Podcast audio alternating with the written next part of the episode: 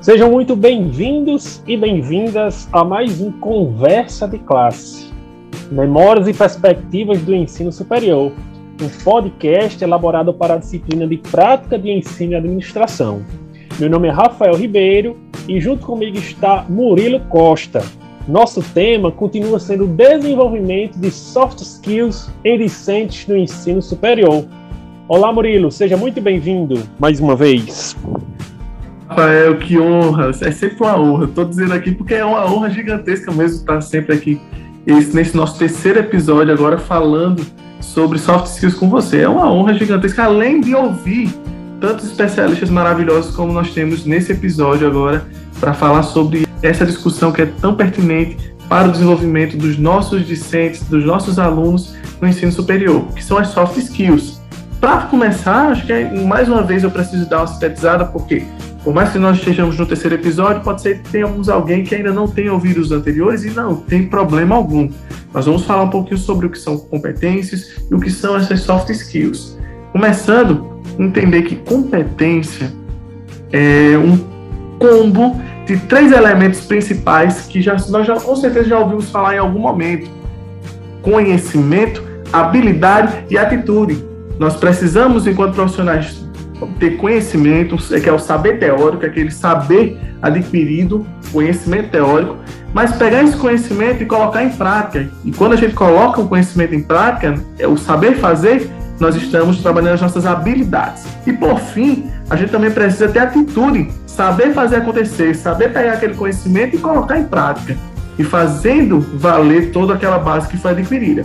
Então, a partir dessa definição, a gente chega aos conceitos mais atuais que estão sendo utilizados pelas empresas, que são as hard skills e as soft skills, vindas do inglês, mas que são muito importantes aí e muito comuns hoje nos setores de gestão de pessoas e recursos humanos das empresas. Começando pelas hard skills, que são habilidades técnicas que são obtidas aí através de cursos, de treinamentos, de palestras e até mesmo da própria experiência do profissional. Então, aquele conhecimento na utilização de uma plataforma tecnológica, de um, um software como o Microsoft Excel, como o CorelDRAW, como o AutoCAD, são habilidades técnicas que antigamente eram bastante valorizadas. Só que hoje elas estão perdendo espaço para as chamadas soft skills, que são as habilidades comportamentais, que são relacionadas à forma com que a pessoa lida com o outro, a como essa pessoa interage em equipe e como ela lida com as próprias emoções.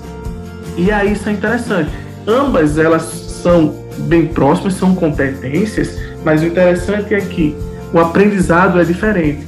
As soft skills elas são é, características que a pessoa vai desenvolvendo e vai carregando ao longo da vida, mas isso não significa que elas não podem ser aprendidas.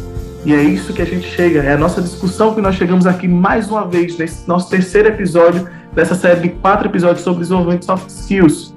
Como nós, professores, podemos desenvolver ou estimular o desenvolvimento de soft skills em nossos estudantes, Rafael? Perfeitas colocações, meu amigo, e um questionamento extremamente relevante, tá? Então, ao longo do, do episódio, mais uma vez, a gente vai discutir sobre algumas competências e vai promover a discussão de algumas questões. E, na sua fala, você colocou que as competências, ou melhor, as soft skills, estão ligadas às habilidades comportamentais, que é como lidam, a, como as pessoas lidam com, a, com as emoções, também está, também está relacionado.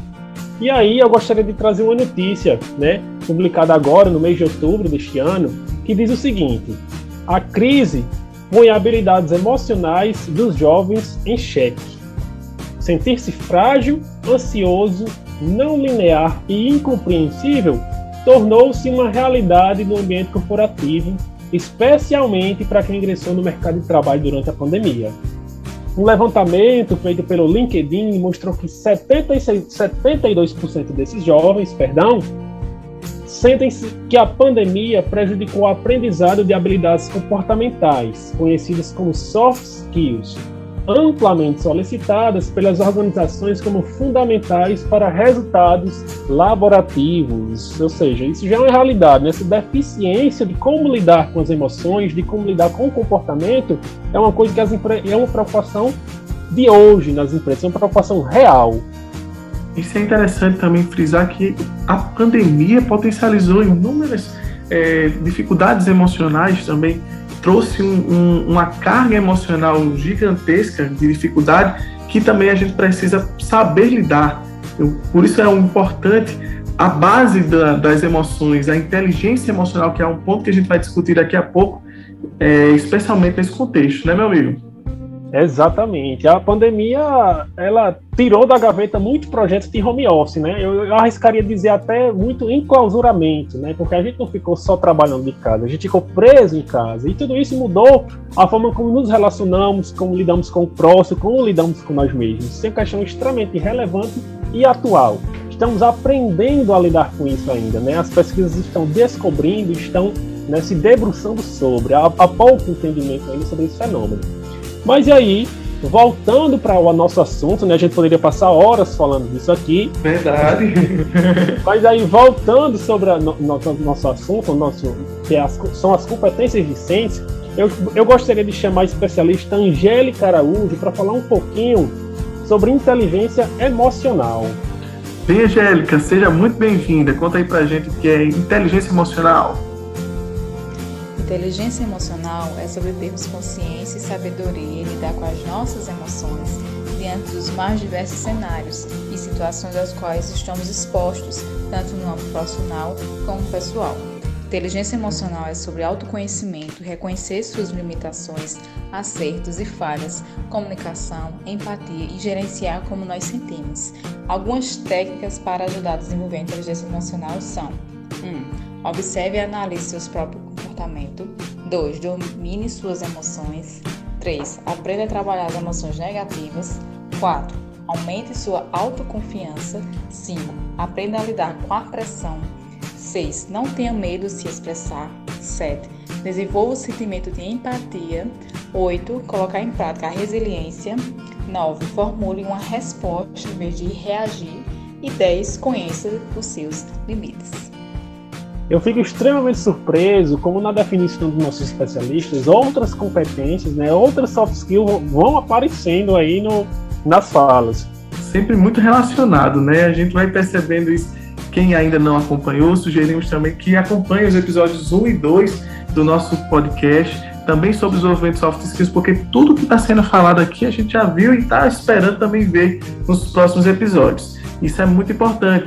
E lidar com as emoções é muito complicado, não é fácil, mas é algo que todo profissional precisa trabalhar, precisa entender como reage às diversas situações a qual nós nos submetemos, nós lidamos no dia a dia, bem como líderes, profissionais que trabalham em equipe precisam saber lidar com as emoções, tanto no lidar com o próximo, quanto com os seus liderados enquanto gestor e assim vai. E um dos pontos que a gente precisa frisar é o trabalho sob pressão, que também requer é, inteligência emocional.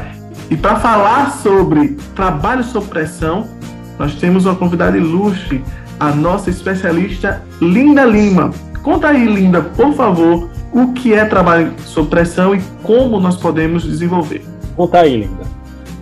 No mundo corporativo, o trabalho sob pressão se caracteriza quando os prazos são curtos, os recursos são escassos e os clientes extremamente exigentes. Tais características, no entanto, também se fazem presentes no contexto educacional, quando os professores precisam lidar diariamente com prazos de atividades, trabalhos ou provas, com a pressão dos alunos pela divulgação das correções, com a pressão dos pais que cobram dos professores atitudes que estão fora de sua alçada e com a pressão da própria escola, que os cobra rigor com os alunos para que entreguem resultados. Além disso, a pandemia tornou o trabalho do professor mais árduo. Antes, o professor levava o trabalho para casa. Atualmente, porém, o trabalho é realizado dentro de suas próprias casas, não havendo dissociação do ambiente de trabalho. No entanto, o nível de cobrança sobre a qualidade do ensino e de resultados permanece os mesmos. Assim, os professores são exemplos de funcionários que vivem constante pressão em termos de resultados, seja na nota da turma, da quantidade de alunos aprovados no Enem ou na avaliação do curso. Perfeito, muito bem colocado. Vou dar destaque para prazo curto e recursos escassos, né? A gente sempre vai precisar lidar com isso, seja no ambiente profissional, seja no ambiente acadêmico. Né? E é interessante também como isso está ligado a outras questões, a outras competências que a gente já falou, como a tomada de decisão, né? a, a, a, inteligência emocional, lidar com toda a frustração que isso causa também. Né? Uma coisa interessante também, né? eu prometo que não vou, é, não vou me alongar na questão, é sobre a, do, que ela mencionou, o professor levar o trabalho para casa, e nesse novo contexto pandêmico, que é o que a notícia também aborda, né, esses, esses ambientes se misturam. Concorda? É verdade, inclusive tanto para professores quanto para alunos.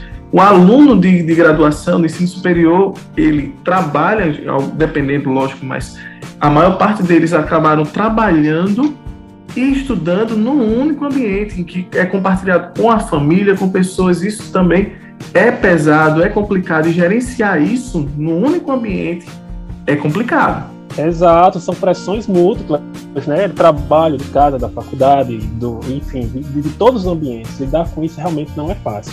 Mas para lidar com isso, né, precisamos de mais uma soft skill, a chamada flexibilidade. E para falar sobre flexibilidade, vamos contar com a especialista Milena Araújo. Ah, que coisa boa. Bem-vinda, Milena. Conta aí pra gente o que é flexibilidade. A flexibilidade é uma soft skill muito importante. Afinal, ela aponta, dentre outras coisas, para nossa disposição em adquirir novas habilidades e para o quanto a nossa mente está aberta para encarar novos desafios. É muito comum ouvirmos o discurso de que, em um futuro nem tão distante, as profissões que conhecemos hoje terão sido muito alteradas e muitas delas até deixarão de existir. Talvez até aquele carro que você tanto sonha e almeja alcançar já nem exista mais mas como podemos reagir a tudo isso? Bom, desenvolver a flexibilidade permite que possamos nos adequar às novas demandas e também às novas necessidades que possam surgir. Assim, será esta capacidade de ser flexível e de se ajustar ao longo do caminho que nos permitirá sair na frente, em um mundo em que está cada vez mais competitivo.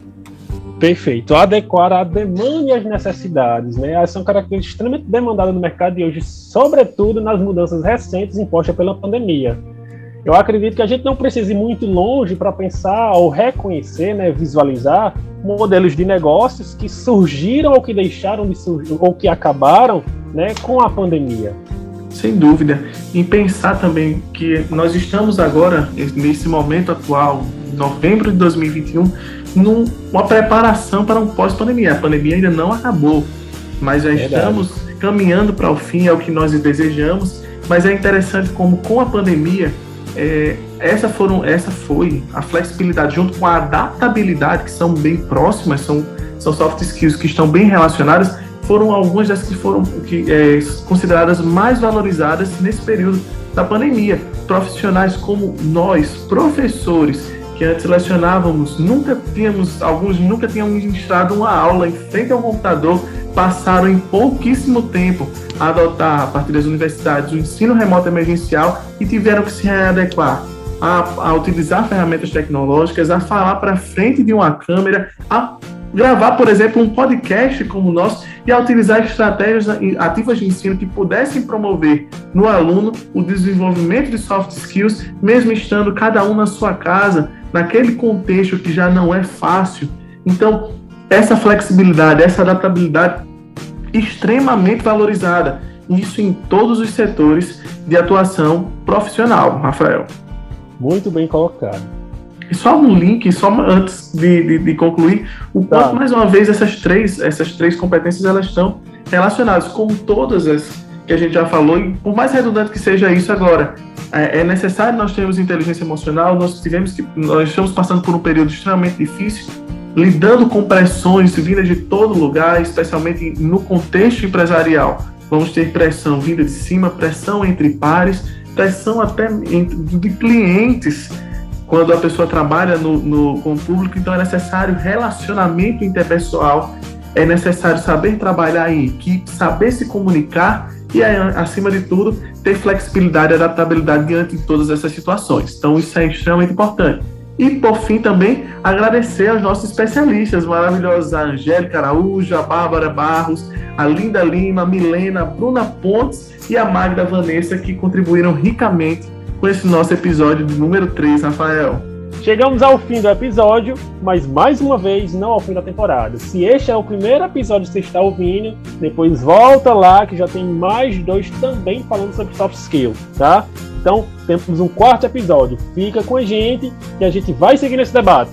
Abraços, muito obrigado por terem me acompanhado até aqui E a gente se vê em breve, hein? Tchau, tchau, gente. Tchau, tchau, gente.